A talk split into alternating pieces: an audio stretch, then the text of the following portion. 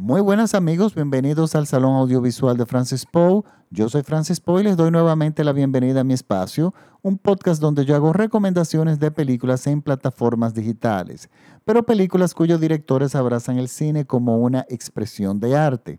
Para esta semana les traigo una recomendación de la plataforma de Netflix y el nombre de la película es Beach Rats, como ratas de playa en español es una película del año 2017, escrita y dirigida por Elisa Hitman y está protagonizada por, por Harry Dickinson, Madeleine Weinstein, Kate Hodge y Neil Hoff.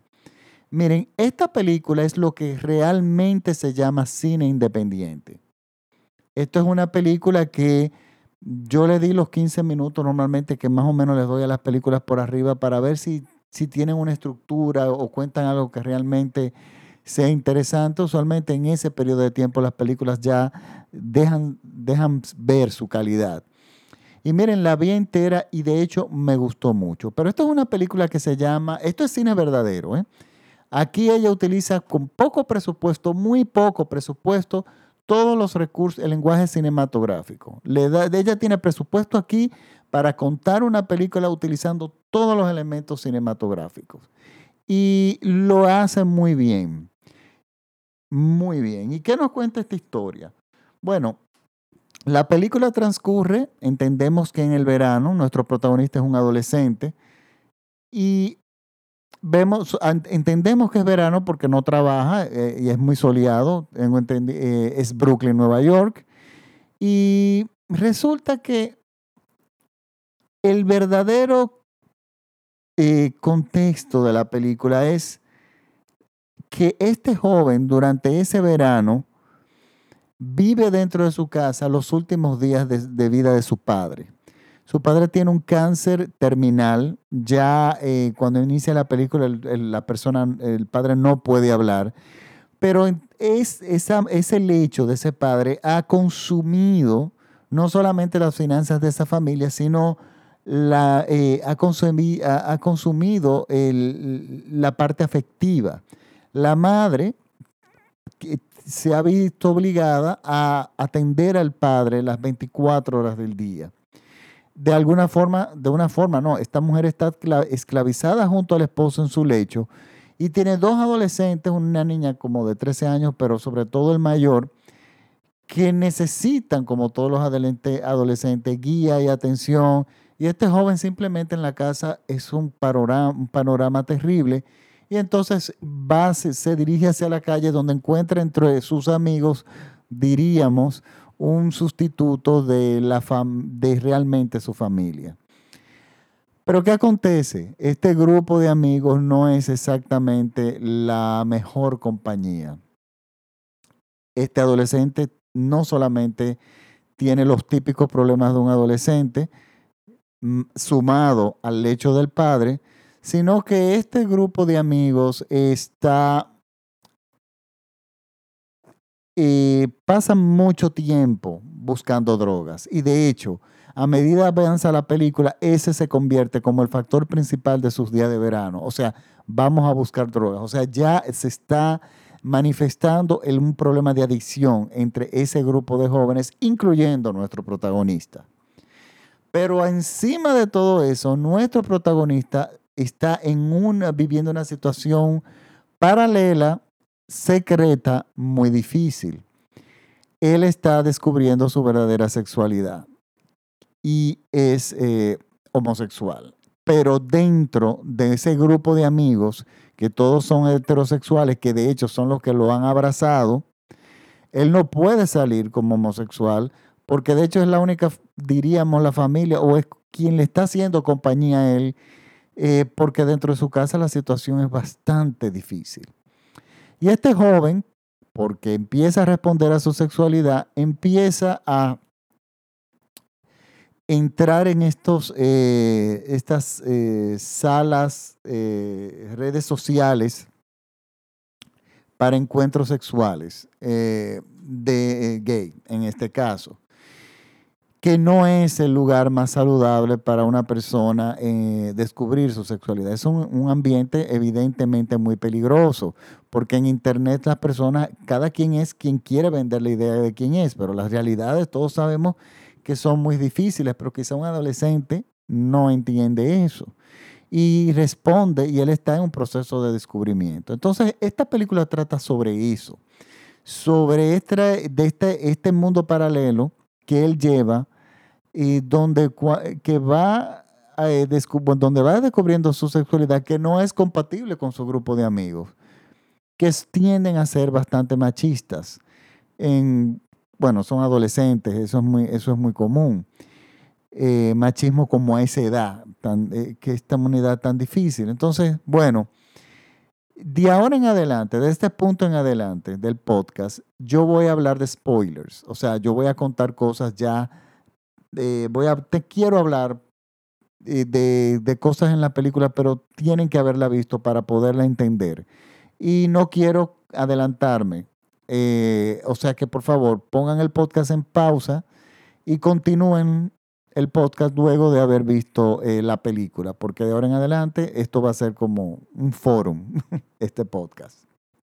Bueno, asumiendo que ya las personas vieron la película, eh, les va a llegar a, la, mente una pregunta. Eh, bueno, me han estado preguntando sobre el final de la película, que hay personas que no lo entienden o le caen de sorpresa. El final es muy cinematográfico, el, cine, el final es verdadero cine. y no nos dice, lo que pasa y lo que acontece en el futuro no nos los dice con palabras, nos los dicen simplemente con imágenes. Y los detalles no necesariamente lo tenemos que saber. Al director, a la directora no le interesa eso, aunque de por sí es bastante específico.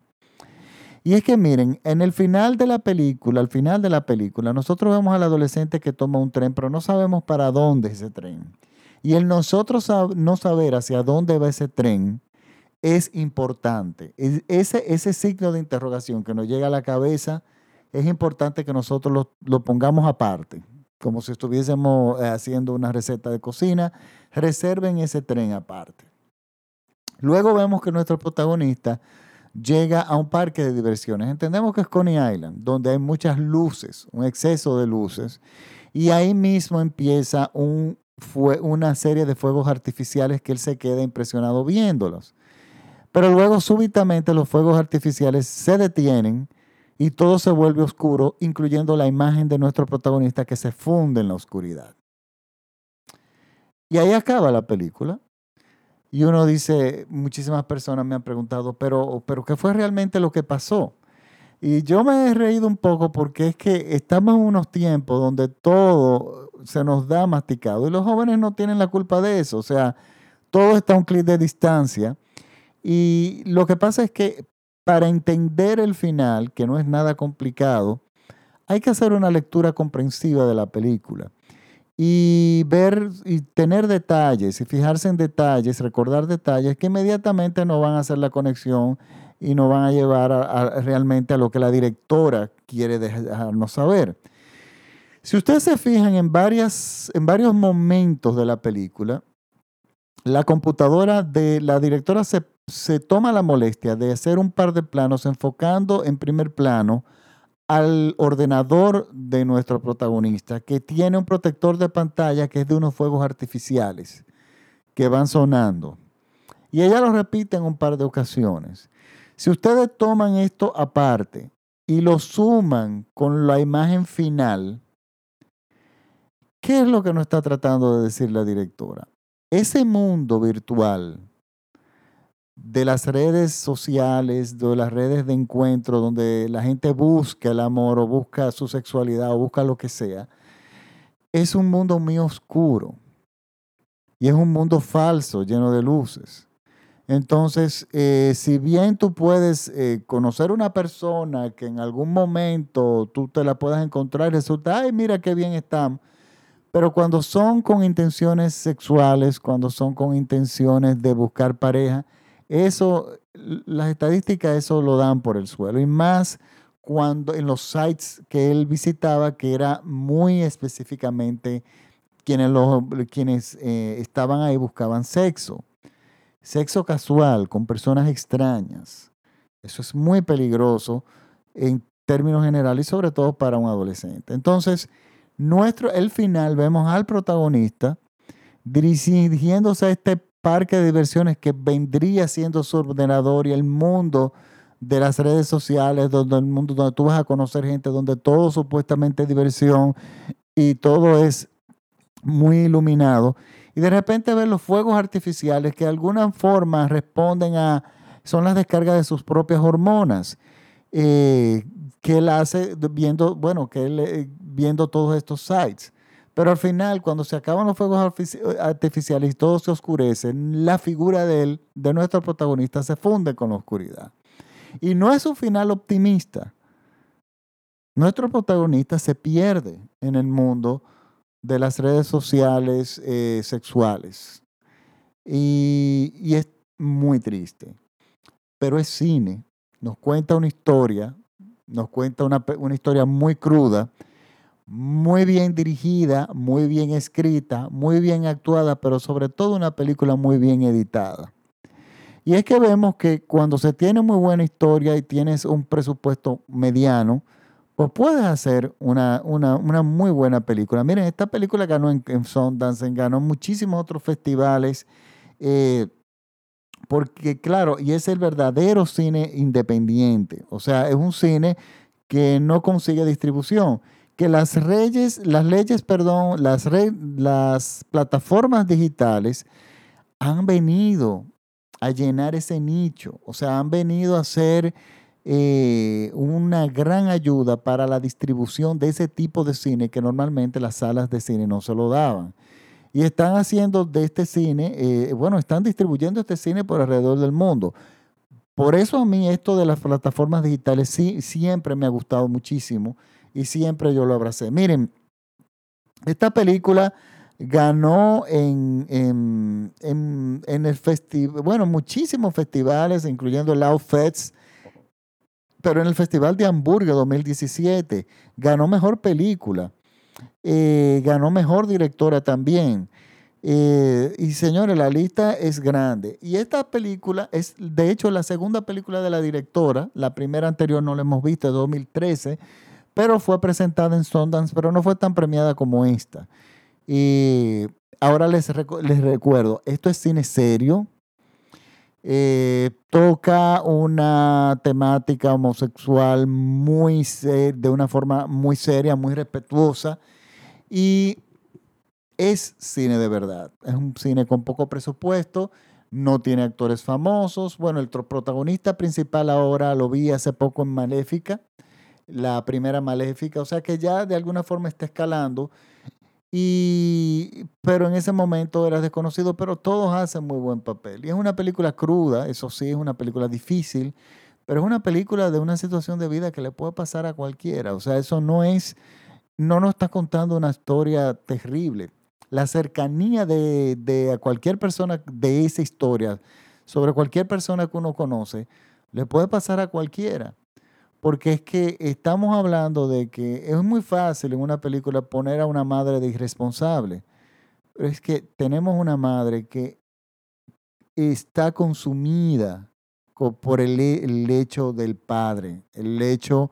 Y luego de que muere el padre, ella tiene el problema de que ahora tengo que lidiar conmigo. Pero tiene dos hijos no se puede ser exitoso como padre, como madre en esa, en esa circunstancia, en ese escenario, y sobre todo con cada adolescente con sus propios problemas y su propio proceso de la adolescencia, viviendo cada uno su proceso de la adolescencia, que es eh, que, en, que en todos los casos siempre es muy difícil.